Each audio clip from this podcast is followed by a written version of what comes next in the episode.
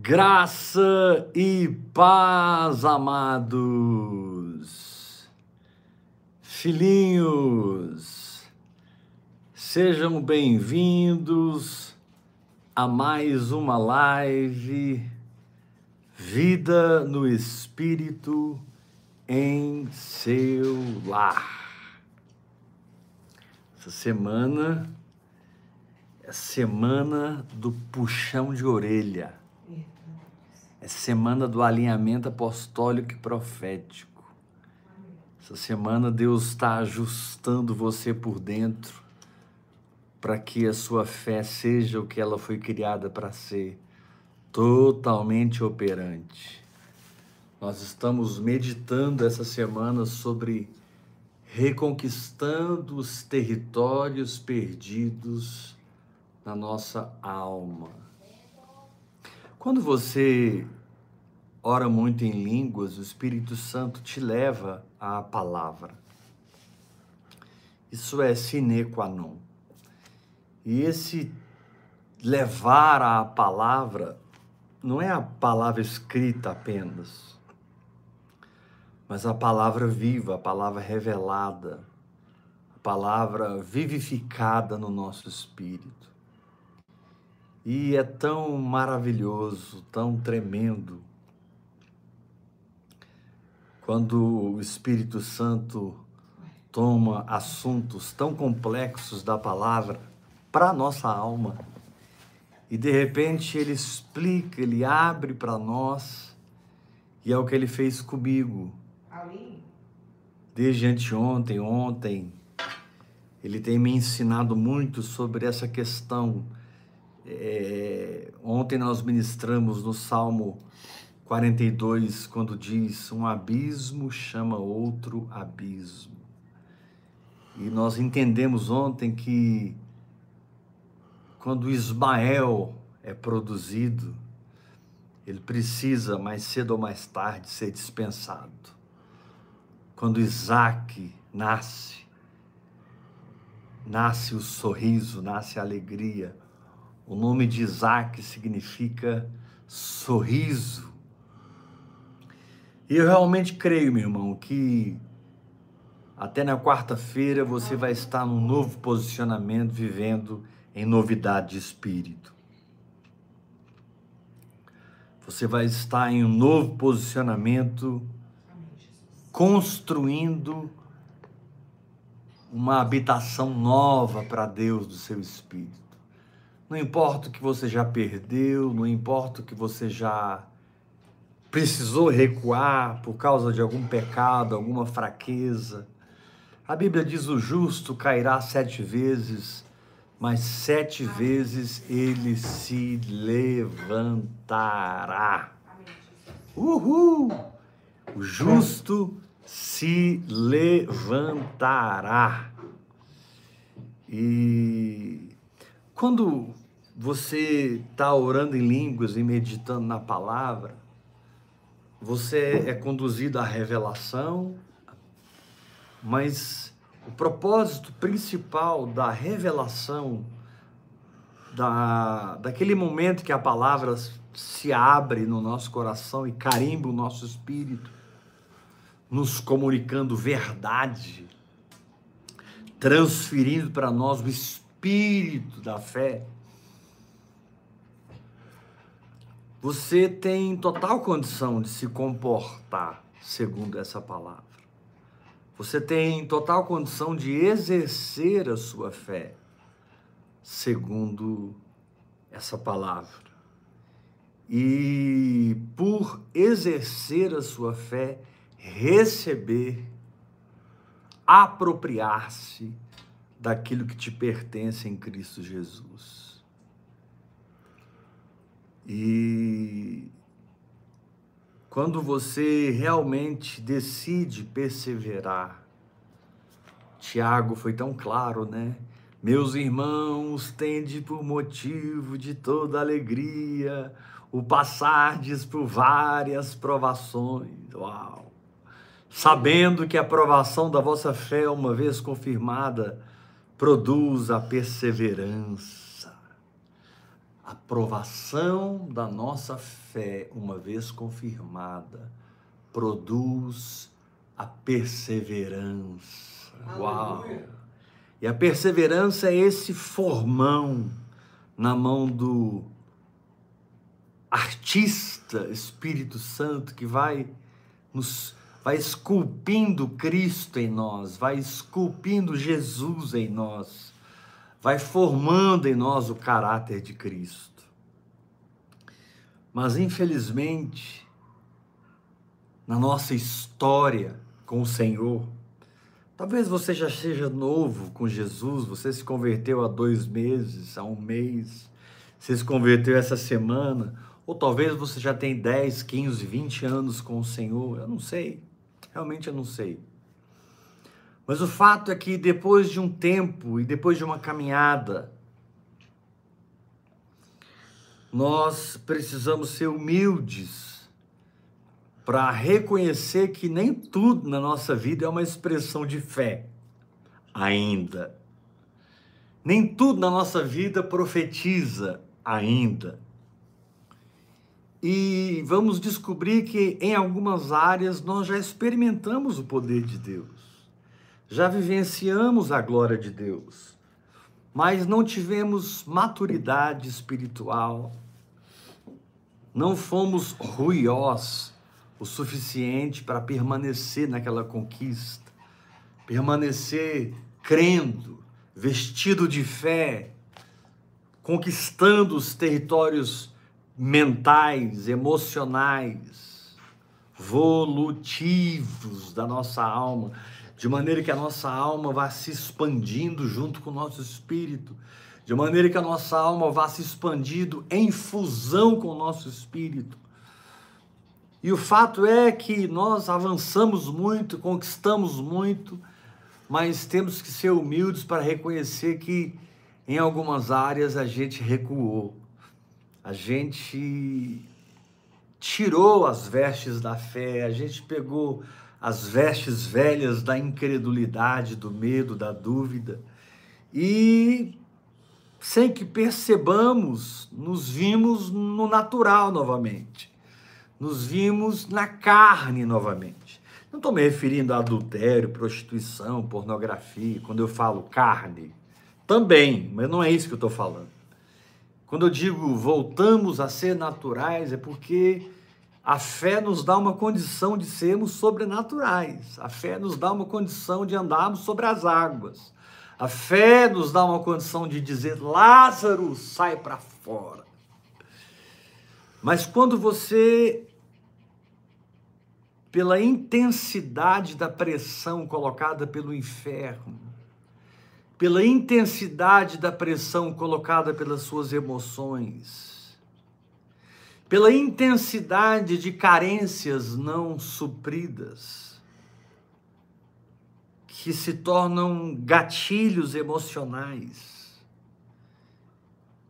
e você não tem aquela tenacidade de permanecer crendo, de permanecer com as mãos levantadas, e naquela área específica que eu não vou dizer, nem vou exemplificar, porque pode ser qualquer área da sua vida. O fato é que quando você retrocede, a alma se adequa novamente à carne.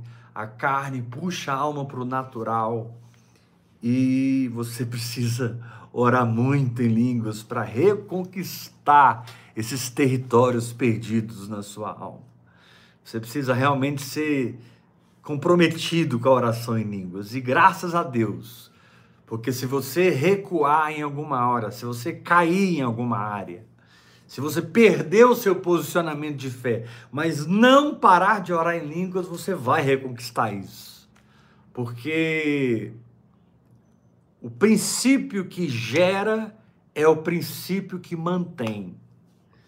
Então, se o que te levou a esse lugar de fé, de poder, de sobrenatural, foi a oração em línguas, ora após ora, hora após hora, após hora, após hora, após hora. 5, 6, 7, 8 horas por dia.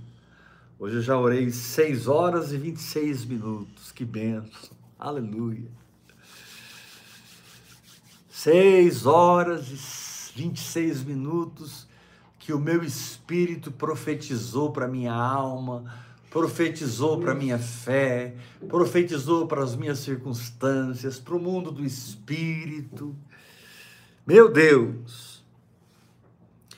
Mas nós entendemos ontem que Caim matou Abel e que, infelizmente, nós podemos perder territórios conquistados e não crermos com aquela simplicidade devida a uma fé que opera, não crermos naquela simplicidade devida àquele poder de fé que faz as circunstâncias acontecerem, remove as montanhas do nosso caminho, vence as enfermidades, a pobreza, a miséria, e nos pegamos no natural de novo nessa área.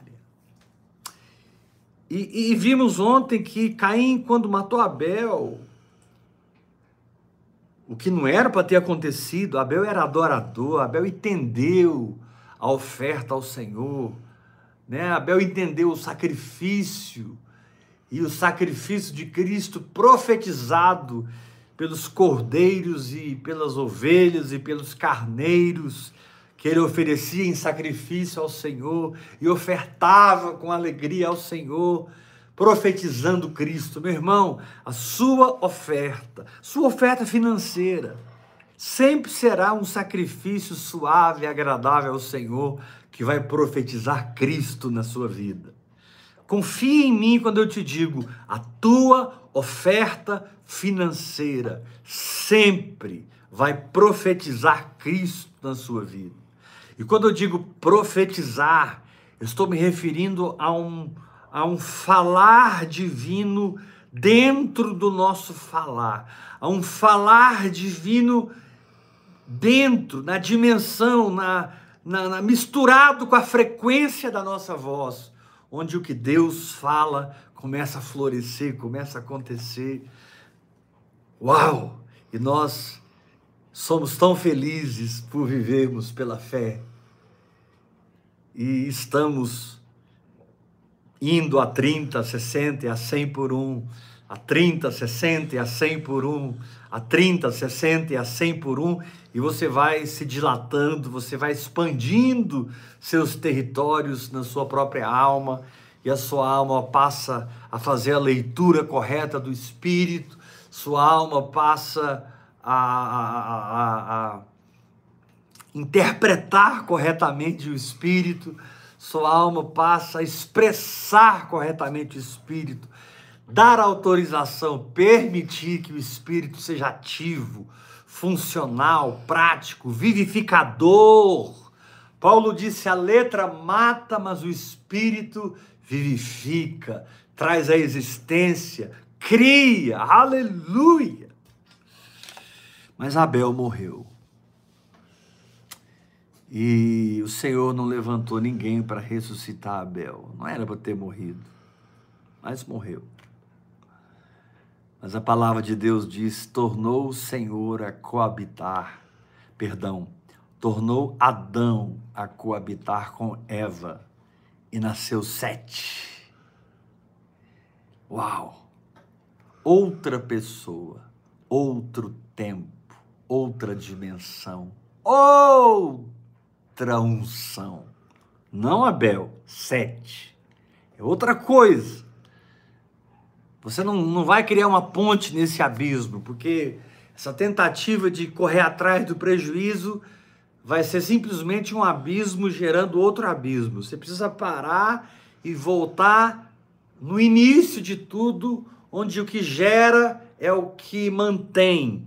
Ou seja, volte a mergulhar na oração em línguas, na meditação na palavra, não por causa do apóstolo Heber, não por causa de Dave Robertson ou Kenneth Hagin, por causa da palavra. De Gênesis a Apocalipse, eu te mostro oração em línguas. E quando você perde Abel e você precisa passar pelo luto dessa perda, e você precisa sepultar esse passado que não deveria ter sido destruído, que não deveria ter sido atingido pelo homem, no caso Caim, como foi atingido, mas você tem a disposição de coabitar com o Espírito Santo, hora após hora, e Deus, ele vai gerando, gerando, gerando as coisas na tua vida. Mas hoje eu quero dar um passo a mais, nesse entendimento de restaurar o altar do Senhor que está em ruínas. Quando Elias desafiou os profetas de Baal, Elias disse o seguinte: façam um altar ao seu Deus, Baal, e clamem a ele. E eu também farei um altar ao meu Deus e clamarei a ele. E Elias disse: o Deus que responder com fogo. Aleluia! Deus é fogo consumidor. O Deus que responder com fogo. Esse é Deus. Israel inteiro topou a parada. Os profetas de Baal que se moviam em sinais e prodígios da mentira. Lembra quando os magos de Faraó também transformaram as suas varas em serpentes, como Moisés fez? O diabo, ele sabe imitar muito bem o poder de Deus. O diabo sabe imitar as coisas de Deus. E o fato é que os profetas de Baal ficaram ali diante do altar, horas e horas, eles clamavam: ah, Baal, ah, Baal, e se cortavam com pedras, e se autoflagelavam. A religião é assim, né? Você se autoflagela pela sua justiça própria, porque você não tem o respaldo dos céus. Você está vivendo um evangelho falso, você está vivendo uma doutrina falsa. Você pensa que está servindo a Jesus, mas está sendo profeta de Baal. E você fica ali tentando trazer o sobrenatural de Baal, mas você não sabe que Elias, o profeta, já amarrou todo principado e potestade, e nenhum espírito maligno desce naquele dia. Uhul! Ah, meu querido, quando você que é ungido, cheio do fogo, cheio do Espírito, cheio de fé, chega num lugar, ali os espíritos malignos não descem, porque você está cercado de seres celestiais, responsáveis de criar a atmosfera na qual você vive. Você é cercado por seres celestiais. E os profetas de Baal ficaram ali clamando, clamando, clamando, boa parte do dia. Elias caçoou deles, zombou deles, disse: talvez ele foi no banheiro. Viajou. Talvez ele está no banheiro. Eu sei que chegou o momento de Elias, e antes de Elias clamar ao Senhor, o texto lá de 1 Reis 18, texto de 1 Reis 18 diz assim: Elias restaurou o altar do Senhor que estava em ruínas. Note bem, o milagre vai ser novo, a história vai ser nova, a unção vai ser fresca, o vinho vai ser novo, mas o altar é sempre o mesmo. É o seu lugar de entrega, é o seu lugar de mortificação, é o seu lugar de morte e ressurreição todo dia. É o seu lugar de paz, é o lugar onde você descansa, porque você crê no sacrifício de Jesus. Você recebe o dom da justiça, se alegra na graça. E não importa o que está acontecendo na sua vida, a sua fé em Jesus Cristo te estimula, te fortalece a continuar. E diz assim a Bíblia que Elias restaurou o altar do Senhor que estava em ruínas. Meu irmão, preste atenção. Eu não sei se é na saúde, nas finanças, no casamento, na família, no trabalho. Eu não sei se é na sua vida psicológica e emocional. Eu não sei se é no seu ministério. Eu não sei em qual área o altar do Senhor, ou seja, o lugar que Deus visita, o lugar que o fogo cai, o lugar onde Deus se manifesta. Altar é lugar da manifestação de Deus. Deus não desce em outro lugar, Deus desce sobre o altar, Deus desce sobre o sacrifício de Cristo, Deus desce sobre Jesus Cristo na cruz, Deus desce sobre pessoas que estão abraçadas com a graça de Deus na cruz do Calvário. Não existe outro caminho para você receber o Espírito Santo. Não há outro caminho para você receber as línguas de fogo, a não ser passando pelo altar da cruz do Calvário. Oh, mas a Bíblia diz que Elias restaurou o altar do Senhor que estava em ruínas. O que isso significa? Significa que você vai precisar ter paciência. Mesmo confrontando os profetas de Baal, mesmo no Monte Carmelo, mesmo as pessoas esperando o resultado dessa sua entrega à oração em línguas. É, ele agora está orando 8 horas por dia em línguas. As notícias começam a correr. É, ele agora é discípulo do apóstolo Heber, o apóstolo das línguas do Brasil. Ele está orando 5 horas, 6 horas. Será o que está acontecendo com ele? Eu vou te dizer o que está acontecendo com ele. O altar do Senhor está sendo restaurado. Eu creio nessa palavra. Agora, na prática, o que significa isso? É muito simples. As verdades do Evangelho, da cruz de Cristo, onde tudo já está feito, estão sendo restituídas e reveladas no nosso espírito. É verdade. Altar restaurado é entendimento do Evangelho restaurado. Altar restaurado não é a sua justiça própria, o seu jejum. Altar restaurado não são suas obras. Glória a Deus. Quando a Bíblia diz que Elias restaurou o altar do Senhor, o Espírito Santo está nos dizendo: volte-se para o Evangelho, volte-se para a cruz. Você complicou tudo indo para a teologia. Volte para a simplicidade e a pureza que são devidas a Cristo. Te pregaram outro Jesus, te deram outro Espírito, te pregaram um Evangelho diferente, você abraçou. No começo aquela energia da alma foi fantástica, aquela energia da alma foi poderosa, mas você agora se sente estressado, cansado, porque o falso Evangelho é natural, é esforço, eu vou conseguir, é força de vontade. Mas o verdadeiro Evangelho é um descanso no que eu sou em Cristo Jesus. Eu creio, Jesus. Diante da tentação, eu declaro: esse Heber está crucificado. Glória a Deus, Jesus. Diante da doença, eu declaro: essa enfermidade foi carregada na cruz do Calvário.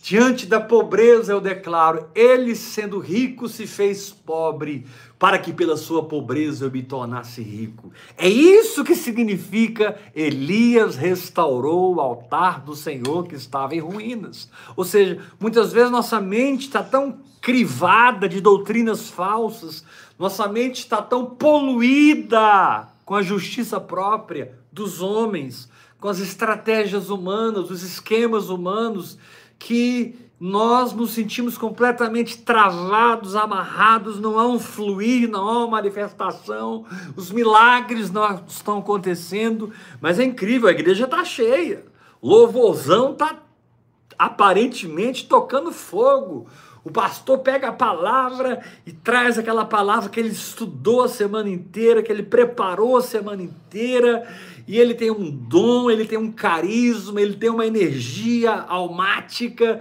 e aquele pastor derrama aquilo na igreja, e a igreja fica também energizada na alma, e há uma comunhão de alma para alma, mas ninguém muda, ninguém é transformado. Quando chega segunda-feira braba, a pessoa descobre que ela é a mesma pessoa medrosa, mesma pessoa incrédula, mesma pessoa rancorosa, mesma pessoa tímida, a mesma pessoa volátil. Mas esse tempo tem que mudar na sua vida. Então o Senhor te diz, para que o vinho novo venha, para que o novo aconteça, para que você viva em novidade de espírito, você tem que restaurar o altar do Senhor que está em ruínas. Você tem que ir para a cruz e fazer da cruz o seu seminário, a sua teologia, a sua história, o seu argumento, a sua opinião, a sua posição, a sua firmeza, porque verdadeiramente ele levou sobre si as nossas dores. Não estão mais comigo, ele levou. E as nossas enfermidades ele carregou sobre si. Aleluia. Não estão mais comigo, ele carregou. E nós o reputávamos por aflito, ferido de Deus e oprimido. Hoje eu sou alegre, livre da depressão, livre da tristeza. Não porque eu estou passando horas na terapia, não porque isso, aquilo e aquilo outro, não, porque eu estou mergulhando no Evangelho. E o Evangelho é o poder de Deus para a salvação de todo que crê, e o Evangelho basta, o Evangelho é suficiente, o Evangelho é pleno em prover cada área da sua vida, espírito, alma, corpo, trabalho, família, ministério. Querido, corra para a cruz de Cristo. Amém. Abrace a cruz de Cristo. Tome um banho do sangue de Cristo. Se embriague desse vinho que é o sangue de Cristo. Coma essa carne que é o corpo de Cristo. Participe de Cristo. E você vai ver que você não precisa de teologia, de doutrinas humanas. Você não precisa de uma instituição, de um sistema religioso. Você está completo em Deus, cheio do Espírito, ouvindo a voz de Deus, sendo liderado pelo Espírito Santo. Tem línguas de fogo sobre você e você está hora após hora, aprendendo do Espírito. Glória a Deus. Mas isso não significa que Abel não morreu. Abra sua Bíblia comigo, porque você vai ficar chocado essa noite com o texto que eu vou ler. Confia em mim, você vai ficar chocado. Abra sua Bíblia comigo em 1 Coríntios 5, versículo 13. Quero falar agora sobre o pecado para a morte, amém, o qual não cabe intercessão. 1 Coríntios 5. Esse é um texto quase não entendido por 99% dos cristãos. Eles não entendem esse texto, mas nessa noite você vai entender. O que é o pecado para a morte? Que João disse, por este eu não digo que vocês orem, porque pecou para a morte, morreu. Capítulo 5, versículo 13. 1 João, lá no final do Novo Testamento. Falou 1 Coríntios. 1 João, perdão. 1 João. Eu sou tão viciado em Coríntios 14 que... 1 Coríntios 5? Não, 1 João 5. 1 João 5. Que... 1 João. Eu sou só viciado em 1 Coríntios. Que eu quero falar João, falo Coríntios. 1 João 5, verso 13. Preste atenção em cada palavra e nós vamos falar hoje sobre o pecado para a morte, ao qual você não adianta interceder, jejuar, não vai mudar nada, porque a solução é outra. Você já sabe qual é a solução, mas ao trazer a revelação, você vai testificar no Espírito e você vai dar mais um passo hoje para dentro dessa reconfiguração e reconquista de territórios perdidos na nossa alma, voltando a crer e viver nos milagres, naquela área que você acabou caindo e recuando. 1 João 5, versículo 13. Estas coisas vos escrevi a fim de saberdes que tendes a vida eterna. A vós outros que credes em o nome do Filho de Deus, aleluia, eu tenho uma vida que nunca teve início, nunca amém, terá fim, ela é eterna, e tudo que brota dessa vida em mim é eterno, tudo que o Espírito Santo opera através dessa linguagem de oração eterna, espiritual, sobrenatural, gera no meu espírito e na minha alma e no meu corpo e na minha história coisas da eternidade. Versículo 14. E esta é a confiança que temos para com Ele, que se pedirmos alguma coisa segundo a sua vontade, Ele nos ouve. Oh, glória, Ele nos ouve. E se sabemos que Ele nos ouve, quanto ao que lhe pedimos, estamos certos de que obtemos os pedidos que lhe temos feito. Meu Deus, eu vou ler de novo 14, 15. E esta é a confiança. Primeiro ele fala da vida eterna que você tem no seu espírito. Aí ele fala do funcionamento da sua fé, no versículo 14, 15. E esta é a confiança. Ó a fé aqui, confiança. Esta é a confiança. E esta é a confiança que temos para com ele. Que se pedirmos alguma coisa, segundo a sua vontade, ele nos ouve. Glória a Deus. Ele nos ouve. Amém. Aí Paulo diz assim no versículo 15, e se sabemos que ele nos ouve, quanto ao que lhe pedimos, estamos certos de que obtemos, aleluia, amém, os pedidos que nos temos feito. Meu irmão, quando você pedir algo ao Senhor, desconsidere os seus sentimentos. Glória a Deus. Considere a palavra, porque se está segundo a palavra, Deus já ouviu e você já obteve. Você só vai louvar e agradecer, e a manifestação virá. Quando você ouvir o Senhor, quando você estiver aqui ouvindo, orando em línguas, e de repente você ora, crendo que recebeu, você descansa, porque você orou por causa da palavra. Você orou movido pela palavra. Você orou a palavra. Aleluia. Aleluia. A oração mais poderosa que existe é quando eu oro a própria palavra. Os versículos da palavra se tornam a inspiração do meu clamor, do meu pedido, da minha batalha espiritual. Eu oro a palavra. Agora preste atenção, ele continua. O negócio vai ficar estreito. Capítulo 5, versículo 16. Se alguém vir a seu irmão cometer pecado não para a morte, pedirá, e Deus lhe dará vida. Glória a Deus, é isso mesmo. Aos que não pecaram para a morte. Há pecado para a morte, e por esse não digo que rogue. Toda injustiça é pecado, mas... Toda injustiça é pecado, e há pecado não para a morte, e há pecado para a morte. Nossa, eu preciso ser conciso, eu preciso ser direto para você entender.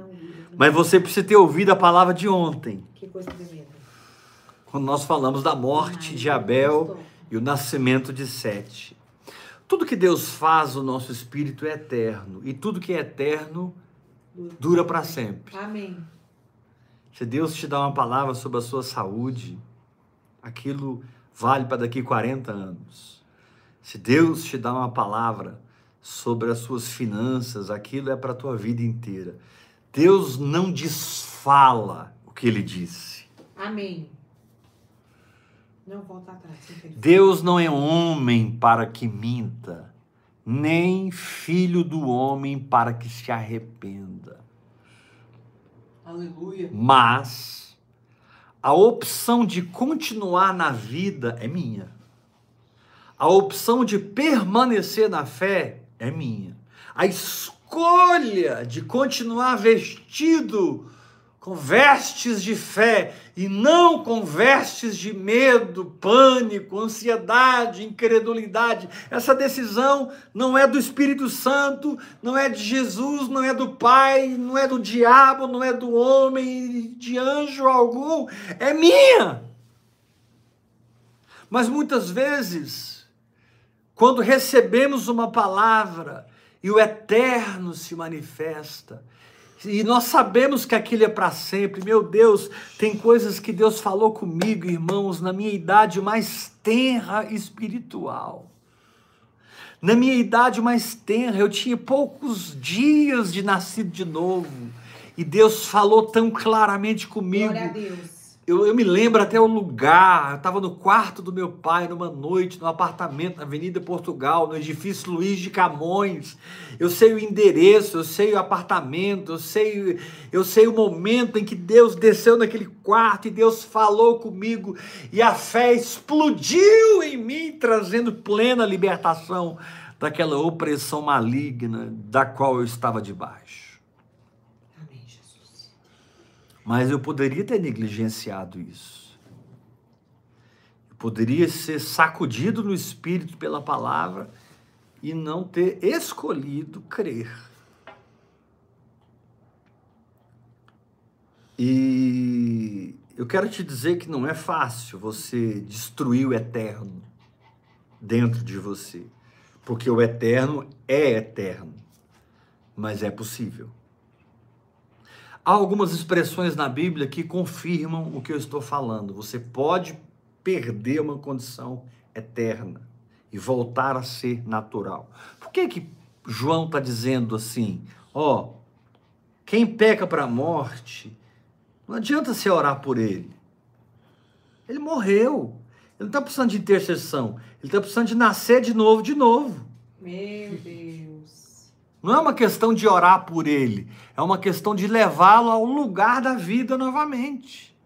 Por esse não peço que ore, porque o problema dele não é a oração, o problema dele é ser vivificado novamente naquela área que ele perdeu, que ele abraçou a incredulidade, ficou tanto tempo nela, que ele entristeceu o espírito, ele ficou tanto tempo na incredulidade, por opção, que ele caiu da fé naquela área, ele se desligou daquela palavra, você não vê no comportamento dele nenhum vestígio de fé naquela área, você não vê no comportamento dele nenhum ato profético naquela área, ele não se move mais, ele fica petrificado pelo engano do pecado, ele fica petrificado pela prática teimosa da incredulidade.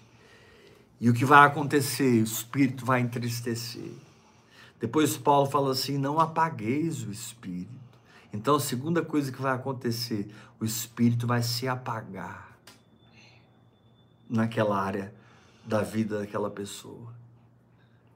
E quando o Espírito é apagado, o Espírito é tipificado no tabernáculo pelo candelabro e ele tem 7 lâmpadas que são os 7 Espíritos de Deus que estão diante do trono. Não, o que eu estou falando, eu preciso falar rápido para que você entenda. Eu tenho medo de você não entender o que eu estou falando. Então eu estou ensinando agora numa velocidade maior para você ligar os pontos de hoje com ontem. Quem não ouviu a palavra de ontem, pelo amor de Deus, ouça, para que a palavra de hoje faça o efeito que ela precisa fazer. E amanhã vai ser mais forte ainda, e quarta-feira eu nem sei o que vai acontecer aqui. Glória a Deus, Jesus. Mas João disse, olha, quem peca para a morte, não adianta vocês orarem mais, fazerem correntes de oração e clamarem, intercederem. A questão ali agora não é orar. Alguém precisa pregar o evangelho para aquela pessoa naquela dimensão novamente. O altar do Senhor que está destruído dentro dela, naquela área da sua vida, precisa ser restituído. As verdades do evangelho, a simplicidade da liderança do Espírito Santo precisa acontecer novamente. Por isso, Abel não vai ressuscitar. Sete vai ser gerado.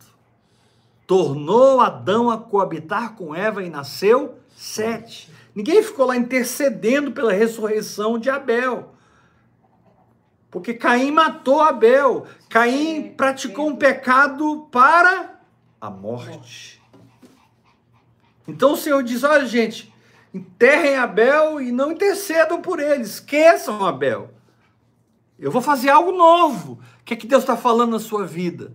Se algo morreu em você, porque você foi endurecendo, talvez por ignorância, talvez por não ter uma paternidade na área da fé e da vida no Espírito, não ter um mentor, um pai na fé, um discipulador, talvez porque as suas referências são de pessoas que vivem na religião, as suas referências são de pessoas que vivem no sistema, a sua referência, me perdoe, eu digo isso com temor e tremor, porque eu sei quem eu não sou nada, mas a sua referência são de pessoas que não experimentam o sobrenatural, até falam da fé, falam do sobrenatural, mas você não vê o sobrenatural acontecer na vida deles. Corra dessas pessoas, afaste-se dessas pessoas, desligue-se emocional e espiritualmente de quem não tem realidade, de quem não vive o que prega, de quem não experimenta a fé a nível da manifestação daquela fé. Irmãos, eu não estou dizendo que isso acontece rápido. Ah, eu tive uma dúvida e morri. Ah, eu passei uma luta e caí, perdi a condição e pequei o pecado para a morte. Não. Isso é um processo que dura anos. Isso é um processo, assim, o Espírito Santo, ele é misericordioso demais. O Espírito Santo, ele é gracioso demais. O Espírito Santo é o próprio amor de Deus derramado em nós. Romanos, capítulo 5, diz que o amor de Deus está derramado no nosso coração pelo Espírito Santo que nos foi outorgado. Amém. Então, assim, fica tranquilo, fica em paz. Essa mensagem não é uma ameaça. Está todo mundo, meu Deus, eu pequei para a morte naquela área. Eu pequei para a morte naquela área. Porque eu recuei, eu desisti, eu perdi a bênção. Não. Não funciona assim. Não é isso. Nós vamos passar lutas com a nossa alma, com a nossa carne. Nós vamos ter que batalhar pela nossa fé através da oração em línguas e as práticas espirituais. Mas a decisão de continuar entrando pela porta estreita, a decisão de continuar andando pelo caminho estreito é minha. Crer é andar no caminho estreito, é passar pela porta estreita. Eu só não disse estreitíssima, porque a Bíblia não diz estreitíssima. A Bíblia diz estreita. Então, eu vou me ater ao que a palavra diz. A porta é estreita e o caminho é estreito. Mas o caminho para a perdição é uma rua larga, é uma porta larga. E muitos abandonam hora após hora. Esse é o grande problema. Você quer ir na raiz? Descubra onde a vida de oração morreu. Descubra onde o espírito de entrega arrefeceu-se. Como é sério quando alguém se desliga de uma paternidade. Como é sério cortar a cabeça de João Batista. Herodes, porque foi confrontado no seu adultério por João Batista, prendeu João Batista no cárcere. Mas João Batista tinha tanta graça de Deus, João Batista tinha tanta unção de Deus, que lá em Marcos, no capítulo 6, diz que Herodes descia lá no calabouço. Verdade. O rei Herodes descia lá no calabouço, e ele ficava perplexo, pasmo, com as palavras que saíam da boca de João Batista. E nós sabemos que João Batista não tinha um sermão muito gostoso de se ouvir, não. Ele falava raça de víboras. João Batista pegava pesado. E eu não creio que João Batista pegou leve com Herodes. Mas havia tanta graça, tanta autoridade espiritual, tanta unção naquela palavra, que a Bíblia diz que Herodes ficava ali na prisão, colocou João Batista num lugar seguro, dominado por ele. Esse é o nosso problema. A gente quer a vida do Espírito, mas quer controlar a vida do Espírito. Isso é impossível. A gente quer orar em línguas e quer controlar o que nós estamos orando. Ah, eu vou orar em línguas pelo meu pai. Não existe isso. Eu vou orar em línguas pelo meu emprego. Não existe isso. Ah, eu vou orar em línguas pela minha igreja. Não existe isso.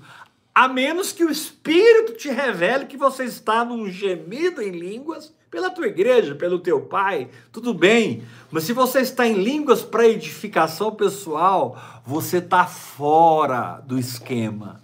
É uma comunicação do seu espírito com o Espírito de Deus e você está se edificando de uma maneira completamente transcendente. Você não manda nisso. Mas Herodes pegou João Batista, prendeu na prisão, colocou ele ali seguro e todo dia ele descia, eu penso que numa hora exata, e João Batista derramava a vida de Deus sobre Herodes com muito amor, com muita misericórdia. E Herodes ouvia João Batista e diz a palavra lá em Marcos 6 que Herodes ficava perplexo. Mas sabe qual é o problema de você controlar a vida do Espírito? Sabe qual é o problema de você tentar controlar o que não é controlável? É que um dia Herodes deu uma festa no seu aniversário. E a filha de Herodias, meu Deus, casa lotada de governadores, centuriões, generais de Roma, Pôncio Pilatos, sei lá. A casa dele estava lotada de convidados importantes. Ele era o rei Herodes, descendente de Esaú, edomita. E um dia ele deu uma festa no seu aniversário e a filha de Herodias, que era a sua amante, que era o seu adultério, estava do seu lado. E a sua filha dançou com tanta destreza, com tanta maestria, que Herodes ficou assim... Ah. E aí, quando você se envolve emocionalmente, perde a conexão do espírito, você fala besteira. Quando você se desconecta do exercício da fé, você perde o discernimento e você fala na energia da alma, você age na energia da alma, você machuca pessoas, você fere pessoas, você traz divisão a uma casa que está prevalecendo pela unidade. Hoje eu vejo ali no grupo, vivendo em fé, uma vitória por causa do espírito de unidade que opera, pela cumplicidade que opera no grupo, vivendo em fé. Existe uma cumplicidade, existe uma fé, uma unanimidade, uma concordância. Mas de vez em quando Satanás parece que pega alguém e eu fico impressionado. A pessoa começa a falar abobrinha. A pessoa começa a falar abobrinha, principalmente quando o assunto é oferta. Ah, meu irmão. Porque é o que vai tirar as pessoas da pobreza, o que vai prosperar as pessoas. Você acha que o diabo quer que você oferta? Meu Deus, você pode falar de tudo, mas se você começar a ensinar muito sobre oferta, as pessoas vão dizer que você está falando muito de dinheiro. Tem nada uma coisa a ver com a outra. Dinheiro é mamon, oferta é adoração, meu irmão. São dois planetas diferentes, são dois reinos diferentes. Uma coisa é você dar dinheiro para a igreja, outra coisa é você ofertar na obra de Deus. Deus não quer o seu dinheiro, Deus quer a sua oferta, a sua adoração. Por isso, meu querido, não dê a sobra. Glória a Deus. Não dê a sobra. Um dia Jesus ficou no gasofilácio, vendo os ricos trazendo grandes quantias, e de repente uma viúva pobre colocou 2 moedas, Jesus parou tudo e disse: ei, essa mulher aqui deu mais que todo mundo. Foi.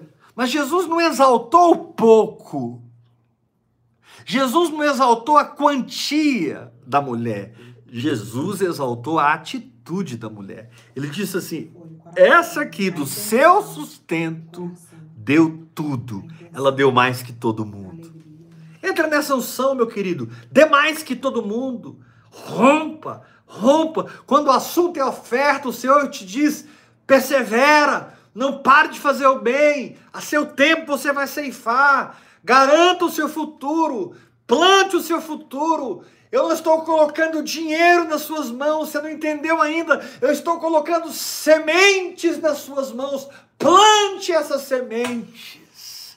E você verá a sua vida paulatinamente sendo movida para dimensões de prosperidade, uma porta abre aqui, um concurso, você é aprovado ali, o dinheiro que estava para sair, não saía nunca, sai o dinheiro, sabe, as coisas acontecem. Mas, querido, Herodes estava ali embriagado, estava ali fora de si, estava ali envaidecido com o seu ego maior do que aquela festa, e ele chama a filha de Herodias e diz assim para ela: olha, você dançou tão bem para mim, na minha festa de aniversário, pede-me o que quiseres que eu te dou, até a metade do reino. Até a metade do reino. Que loucura. Que loucura, gente. A menina, imagina uma menina de 16, 17 anos, escutando isso. Grande dançarina. Sabe o que ela fez? Ao invés de pedir algo para Herodes, porque ela sabia que ele estava falando sério, ela correu na mãe. Mãe, eu dancei, ele ficou perplexo, ele está todo embriagado lá, e ele disse que o que eu pedi ele vai me dar. O que eu peço, mãe? A mãe disse: pede num prato a cabeça de João Batista. Esse processo demorou muito tempo. A gente não sabe quanto tempo João Batista ficou preso lá.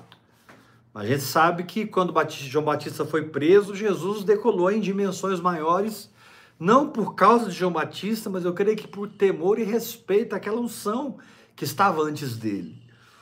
Não sei quanto tempo, ou quantos, 1 ano, 2 anos, João Batista ficou preso. Eu sei que o fato de prender João Batista foi a ruína de Herodes. Querido, não prenda a palavra profética. Aleluia. Não prenda a revelação. Não coloca o Espírito Santo numa gaiola.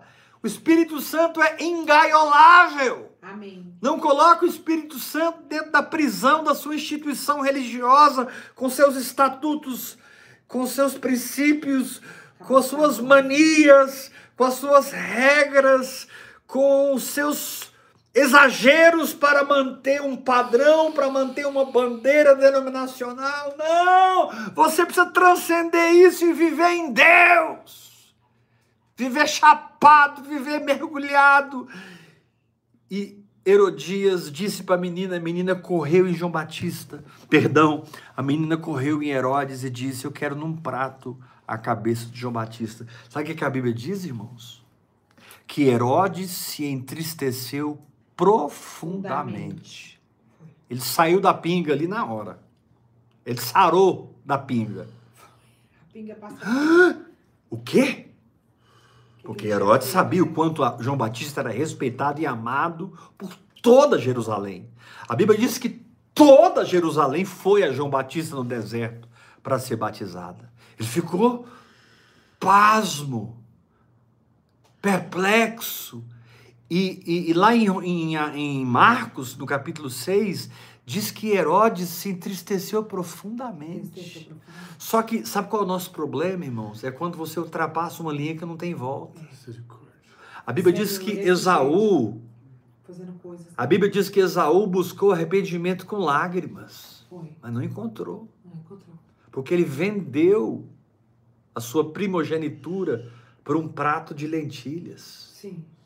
Ele decidiu trocar a primogenitura por um prato de lentilhas e Deus respaldou a sua decisão. O que Esaú ligou na terra foi ligado no céu. Meu Deus. Esaú cruzou a linha sem volta. Lúcifer cruzou a linha sem volta. Saul cruzou a linha sem volta. Você vai estudando a palavra de Deus. Geazi cruzou a linha sem volta. Judas Iscariotes cruzou a linha sem volta. Demas, discípulo de Paulo, cruzou a linha sem volta. Alexandre e Mineu cruzaram a linha sem volta. Sabe, cuidado, irmão. Vigia, vigia. Porque a questão não é estar na plenitude do milagre. A questão é estar na plenitude do espírito de entrega. Ah. A questão é o seu coração. chegar para João Batista e dizer, quer saber, você está certo, eu estou em adultério, eu estou dormindo com a mulher do meu irmão, eu me arrependo, eu vou te soltar, porque se você ficar aqui, você acaba morrendo, vou te liberar, mas volta para o deserto, porque o seu lugar não é nos palácios, seu lugar é no deserto. Isso aqui é uma outra história, mas João Batista morreu porque ele saiu do seu chamado. João Batista morreu, perdeu a cabeça, porque ele se desconectou do seu chamado. João Batista era a voz que clama no deserto, não a voz que clama nos palácios. Mas esse é um outro assunto, não é o meu ponto aqui agora, de você ser fiel no que você foi chamado para fazer. O fato é que, diz lá em Marcos 6, Herodes ficou profundamente triste, mas por causa dos convidados, do constrangimento, porque ele disse que ia dar até a metade do reino, ele ia dar qualquer coisa. E o que a menina pediu estava a seu alcance, ele chamou um soldado, vai lá, decapita João Batista, leva esse prato aqui, põe a cabeça dele e traz para nós. Meu Deus. Alguns minutos depois, aquele soldado entra na festa, a festa rejubilando e o povo dançando, e de repente num prato a cabeça do profeta. Meu e aquela Deus. Festa de orgias, aquela festa de adultério, aquela festa de pecado, aquela festa mundana, aquela festa explodiu de alegria quando viu a cabeça de João Batista.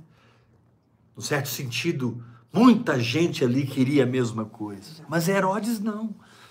Aí você me pergunta, qual foi a pior consequência na vida de Herodes? Eu vou dizer para você qual foi a pior consequência. Lembra quando Jesus foi julgado antes de ir para a cruz? E ele esteve diante de Anás e Caifás, e Jesus conversou com os sumos sacerdotes. Quando Jesus esteve perante Pilatos, Jesus conversou com Pilatos. Mas quando Jesus foi enviado para a casa de Herodes, Herodes ficou todo excitado, porque Herodes tinha ouvido falar muito de Jesus, muito mesmo. E esperava que Jesus fizesse ali algum milagre que ele pudesse ver. Mas a Bíblia diz que Jesus entrou mudo e saiu calado. Jesus entrou calado, Herodes blá, blá, blá, blá, blá, Jesus calado, Herodes blá, blá, blá, blá, blá, Jesus calado, porque Jesus podia ser liberto por Herodes, mas Jesus não estava ali para ser liberto, Jesus estava ali para ser sacrificado. Tem hora que você não coopera com o sistema, não coopera com a lógica, você fica com a fé, porque se é para morrer, morre. Se é para mortificar isso, mortifica. Se é para matar isso, mata. Porque a ressurreição será incomparavelmente mais prazerosa do que uma vida na carne, uma vida natural, uma vida religiosa. A vida de ressurreição, a vida de glorificação transcende a vida da carne. É verdade. E Herodes ali, blá, blá, blá, e Jesus, ó. Jesus não falou boa noite para ele, irmãos. Quando você corta a cabeça de João Batista, você perde a conexão com a palavra profética. Você perde a densidade. Você perde a unção. Por que que eu enfatizo tanto a fidelidade, a lealdade, a paternidade? Porque é tão importante ser fiel a Noé, como Sem e Jafé foram, mesmo Noé embriagado, pelado na tenda. Porque é tão importante o que Davi fez durante 13 anos, preservando a vida de Saul. Davi teve muitas oportunidades de matar Saul, mas nunca o fez, porque Davi considerava Saul o ungido do Senhor. Amém, Jesus. Graças a Deus. Tem pessoas que cruzam a linha sem volta para cá, mas tem pessoas também que cruzam a linha do Espírito. Glória. E entram mais no Espírito. Glória. E mergulham mais no Espírito. Amém. E se encharcam mais do Espírito. Estava orando 2 horas, começa a orar 4. Está orando 4, começa a orar 7. E ele mergulha, e ele lê a palavra, e ele pega esse cara louco aí, o Heber Rodrigues, que tem mais de 1.700 vídeos na internet, e ele diz para si mesmo, eu vou assistir todos os vídeos do apóstolo, e ele passa o dia, a noite, o dia, a noite, o dia, a noite, ouvindo o apóstolo Heber, se encharcando da palavra, se lavando da palavra. Eu estou dizendo isso porque foi o que eu fiz com o Dave Robertson e o Bernardo. Eu ficava noite e dia ouvindo, assistindo. Naquele tempo não tinha muito vídeo, era mais áudio. Eu ouvia no avião, ouvia no ônibus, ouvia na van, ouvia no carro, ouvia no quarto, dormia ouvindo. Glória a Deus. Muitas vezes eu colocava lá o Bernardo, daqui a pouco eu estava pegado num sono e o Bernardo pregando só para o meu espírito. Ouvindo, querido, pelo amor de Deus. Eu não estou aqui todo dia perdendo meu tempo, entregando pérolas aos porcos. Eu não estou aqui todo dia profetizando, trazendo comida para o exército. Eu respeito muito você, meu irmão. Eu te amo muito. E todo dia eu venho aqui alimentar sua fé, alimentar o seu espírito, para que você abandone a incredulidade e o que é eterno não morra na sua vida. Aleluia. Aleluia. Abel morreu. Urias morreu. Muitos na Bíblia não deveriam ter morrido, mas morreram. Isaías foi cerrado ao meio, profeta Isaías foi martirizado. Todos os apóstolos foram martirizados. Você não tem que ter medo da morte e nem medo de nada. Você precisa deixar de ser incrédulo e abraçar o espírito da fé. Porque se você permanecer num caminho de incredulidade, Paulo disse, quem anda segundo a carne, caminha para a morte. É isso que o João está dizendo. Quem está num caminho de morte,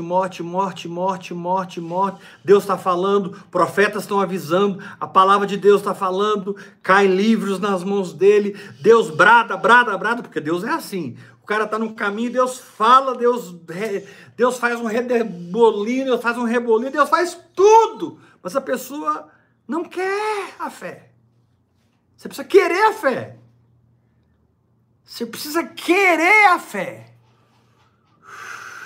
escolher a fé. Deus não fará isso por você. Deus fala com você e suscita crença. Mas é você que escolhe acreditar. Meu Deus. Fé é um substantivo. Crer é um verbo que indica ação. Mas a pessoa que caminha segundo a carne, ela vai, até que o Espírito Santo se afasta. E sai, e João disse assim, olha, por esse eu digo que você não ore, porque o problema aí não é a oração, ele tem que voltar para a escola do Espírito Santo. Jesus Cristo. Nesse aí Abel morreu e foi sepultado, mas se ele voltar a ter comunhão comigo, eu vou coabitar com ele, e nós vamos gerar Sete, nós vamos gerar Enos, nós vamos gerar Enoque, nós vamos gerar Metusalém, nós vamos gerar Noé, Abraão, Isaac, Jacó, José, Moisés, Josué, Caleb, aleluia! Então, quando algo morre dentro de você, depois de 5, 8 anos da incredulidade, depois de meses de dureza de coração, você percebe que o espírito, né, você percebe principalmente porque a pessoa se desconecta daquela pessoa que estava alimentando ela. Ela se desconecta da sua paternidade. Quando a pessoa passa a ser desleal à sua paternidade, isso revela a falta de temor aos princípios que orientam aquele manto. Quando uma pessoa sai de uma paternidade, não é simplesmente parar de andar com o Heber. Não, você está abrindo mão do que o Heber ensina e daquilo que o Heber ensina gera e produz. O problema não é o Heber, porque eu vou continuar orando em línguas, meu irmão. Vou continuar mergulhado, vou continuar sendo liderado pelo Espírito Santo. Vou falar igual o Zagalo. Vocês vão ter que me engolir. Porque eu não vou mudar. Eu vou crescer nisso, eu vou desenvolver isso. Se eu for viver 300 anos à frente do meu tempo, eu vou viver. Porque eu quero é Deus. Aleluia, Jesus.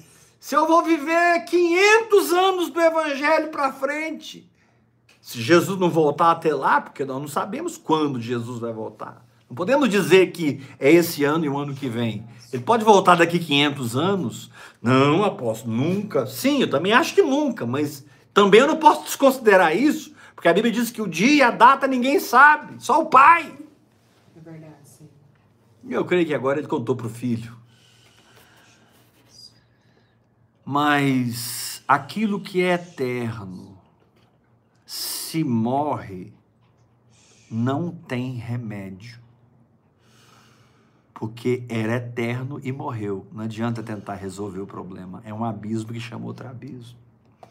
Por que que Lúcifer não teve chance de arrependimento, e não tem até hoje, porque ele já foi criado um espírito eterno.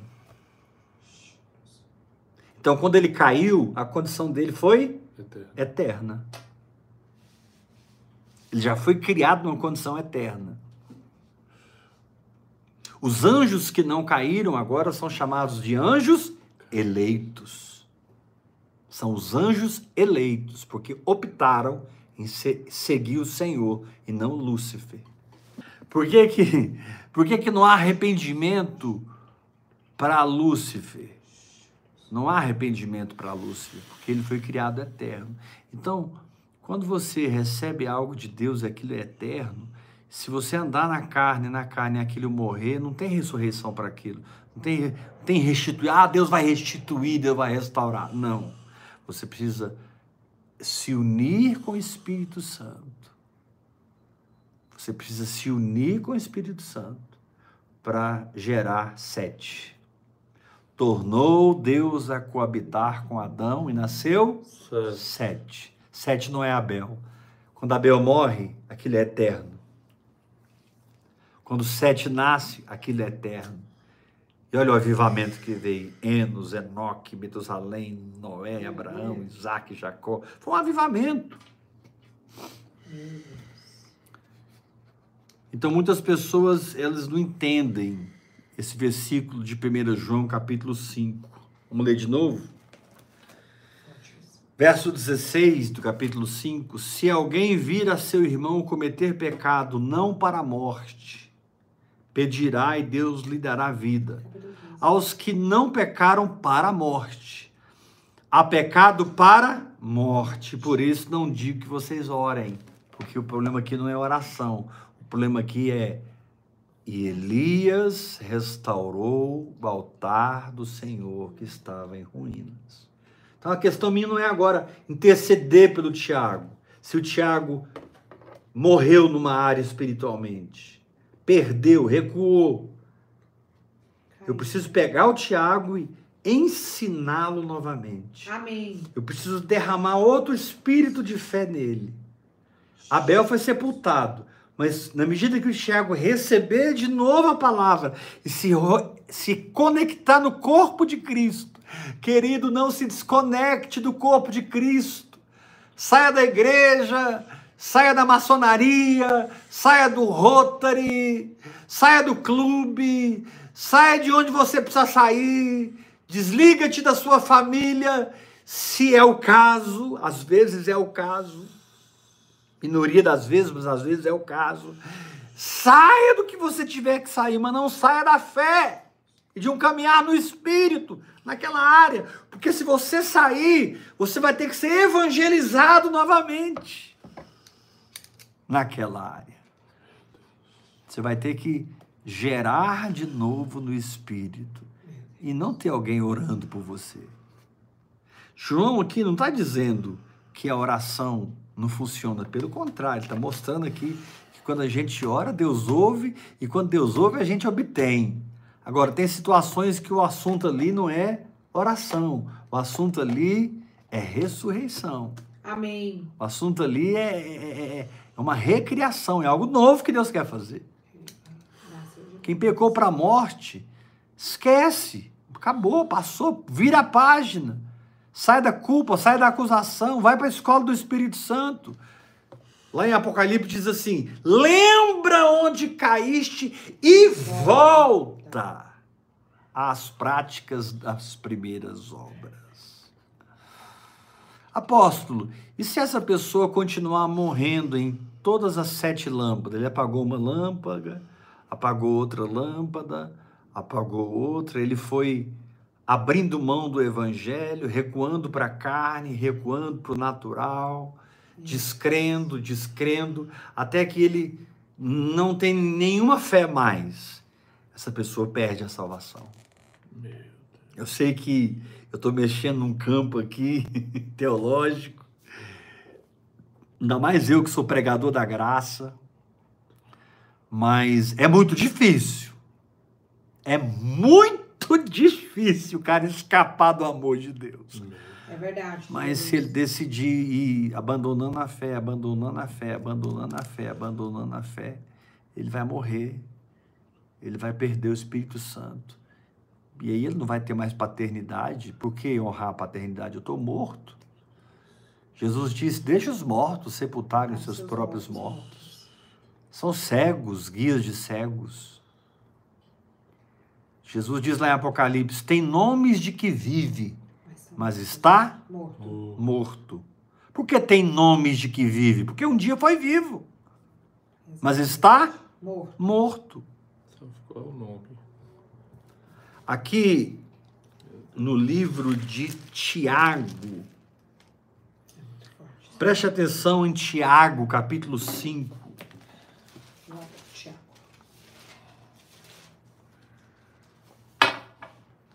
Nossa, vai cair um poder de Deus aqui agora. Tiago 5,17. Elias era homem semelhante a nós, sujeito aos mesmos sentimentos.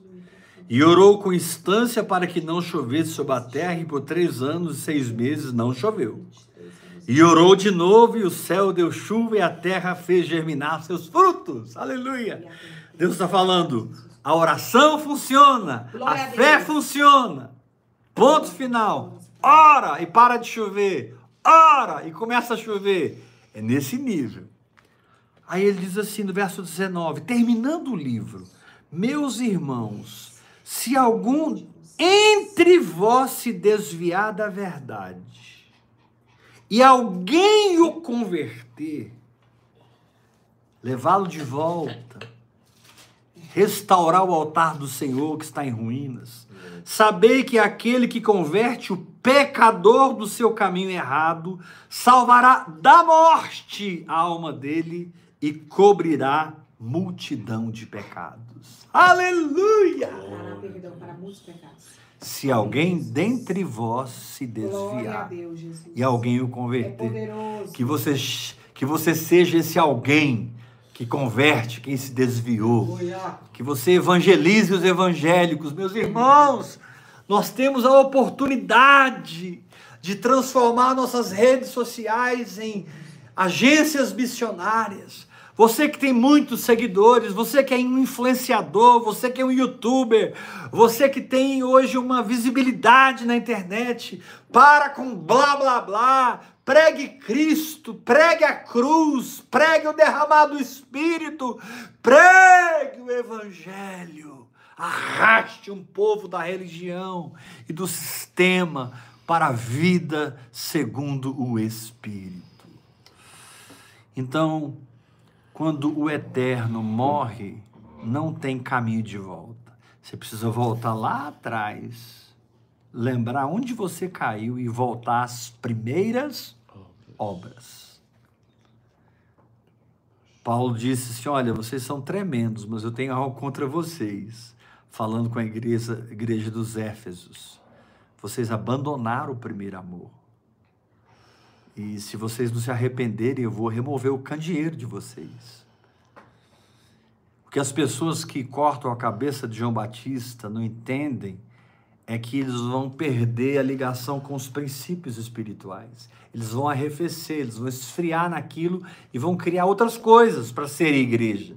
Mas igreja não é outra coisa a não ser viver na cruz e do Pentecoste. No Pentecoste e na cruz e no Pentecoste e na cruz e no Pentecoste e na cruz. Vida espiritual é nesses dois lugares, é você vivendo no Calvário e no Cenáculo, no Calvário e no Cenáculo, recebendo perdão constantemente, recebendo misericórdia constantemente, amor constantemente e sendo cheio do fogo do Espírito. Glória a Deus. Eu creio. Aleluia.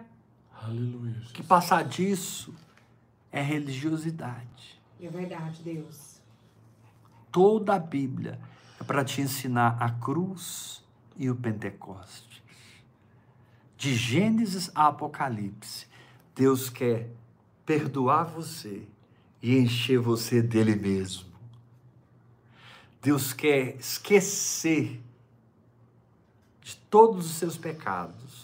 E Deus quer vir morar em você como habitação dele mesmo do Espírito. Então pare de salvar o que Deus não está salvando.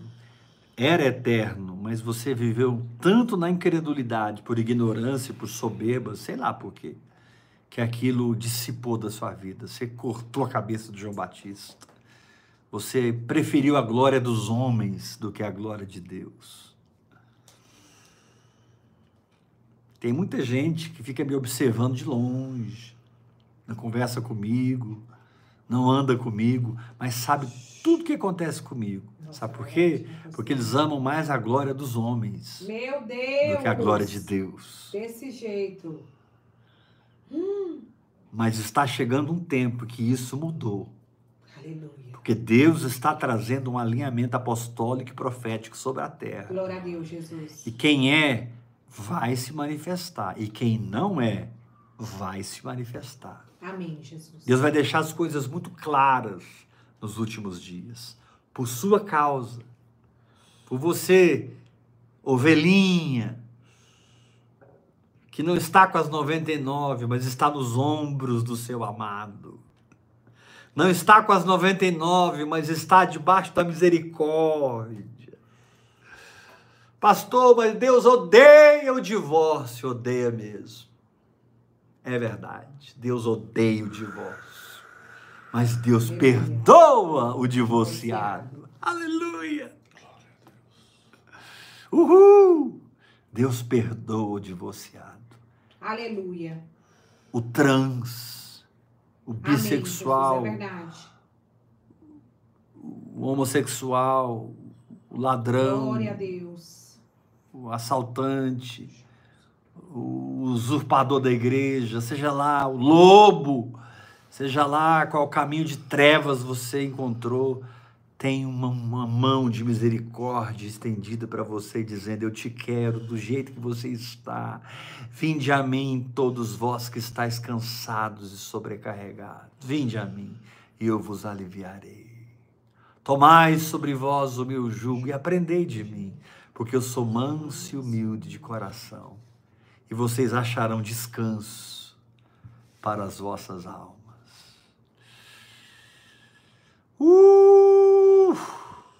Xanarabacata labassura barabarai. Há pecado para a morte. Por esse eu não digo que você ore, porque o problema ali não é oração. O problema ali é lembrar onde ele caiu e voltar à prática das primeiras obras. E não é Abel que voltará. Não é Abel que ressuscitará. É Sete que será gerado. Amém, Jesus, eu creio. É algo novo. Diferente. Aleluia. Outra cabeça, outra voz, outra personalidade, outra tudo. Glória a Deus, Jesus. É um diferente, tão diferente, é um novo, tão novo, que chega até a ser meio assustador. De verdade. Mas que você não seja um odre velho que vive recebendo vinho novo e se arrebentando no caminho. que você seja um odre novo, que recebe vinho novo, e todos se conservam, e essa geração pode beber do vinho de Deus que está na sua vida. Glória a Deus, Jesus. Através do WhatsApp, do Instagram, do YouTube, meu irmão, põe para quebrar. Levanta, nessa noite eu te entrego uma tocha, pega, nessa noite eu te entrego um cajado pastoral, apostólico, aleluia, profético, nessa noite eu derramo a unção do chamado na sua vida, se levante como um líder, se levante como um líder, se levante como uma líder, porque Deus não dá os dons ao sexo, Deus dá os dons ao Espírito das pessoas. Em Cristo não há bárbaro, não há cita, em Cristo não há escravo, não há livre, não há judeu, não há grego, e lá diz em Gálatas, em Cristo não há homem e não há mulher. Aleluia! Glória a Deus! Uhul! Se levante para servir essa geração com o que você tem recebido de Deus. Não guarde para você. Derrama na vida dos outros. Me procura no WhatsApp e diga, apóstolo, essa mensagem mudou minha vida. Eu quero ser seu discípulo. É que eu quero ser seu filho. Eu não penso tudo igual a você, apóstolo. Mas eu nem estou preocupado com isso. Eu quero essa unção. Eu quero esse manto. Eu quero estar debaixo desse óleo quente de vida no Espírito, que tira a igreja da mamadeira e traz a igreja para a maturidade. Aleluia. Aleluia. Tira a igreja da mamadeira e traz a igreja para a maturidade. É isso que vida no Espírito faz. É, Jesus. Então, quem pecou para a morte, esquece. Tem que voltar lá atrás da fila e gerar tudo de novo. Às vezes tem que nascer de novo. Aceitar Jesus novamente. Mas eu sou um apóstolo? Como assim? É, um apóstolo desviado dentro da igreja. Um pastor desviado dentro da igreja. Um profeta que não vive a profecia dentro da igreja. Está precisando se converter, meu irmão. Voltar-se para o Senhor.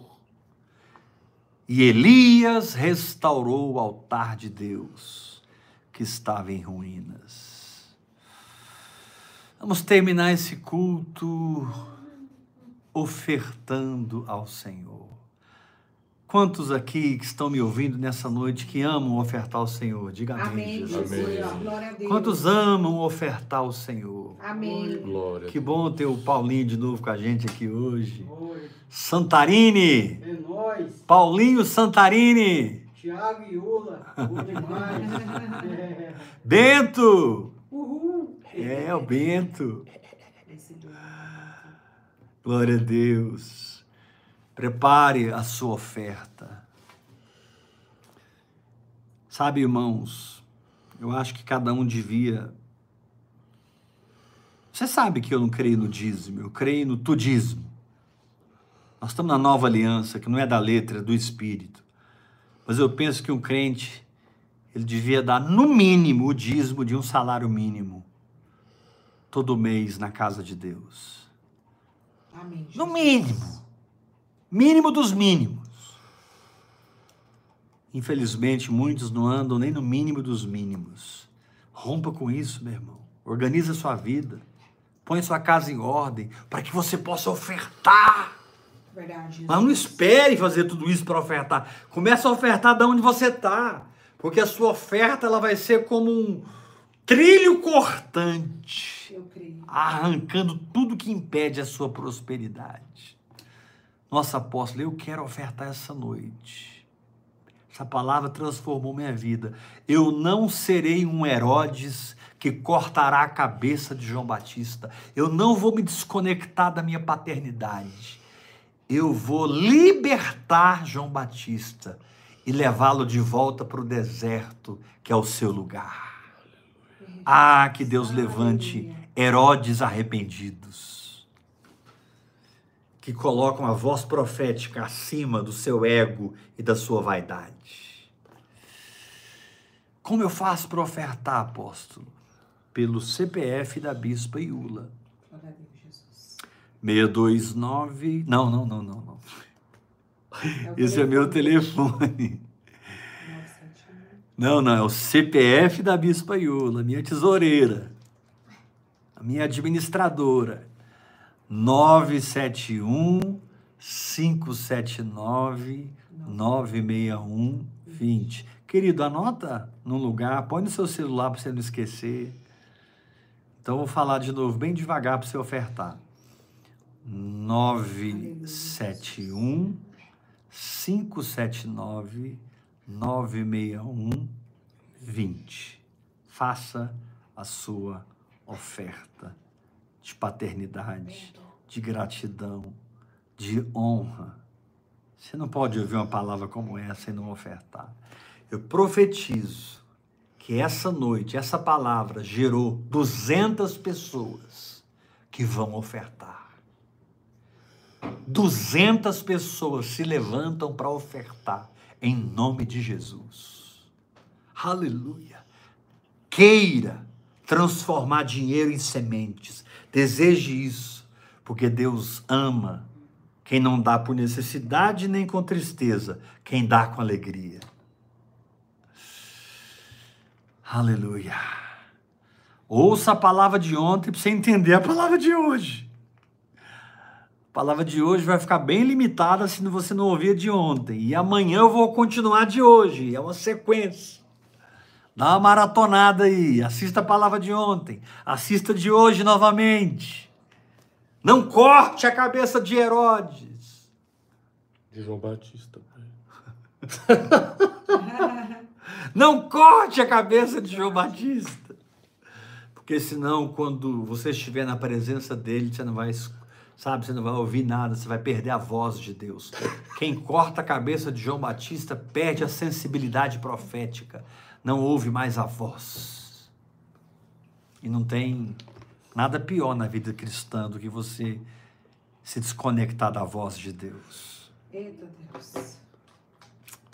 Que Deus te dê todo o entendimento que você precisa para que você fique ligado à sua paternidade. Para que você seja treinado na fé.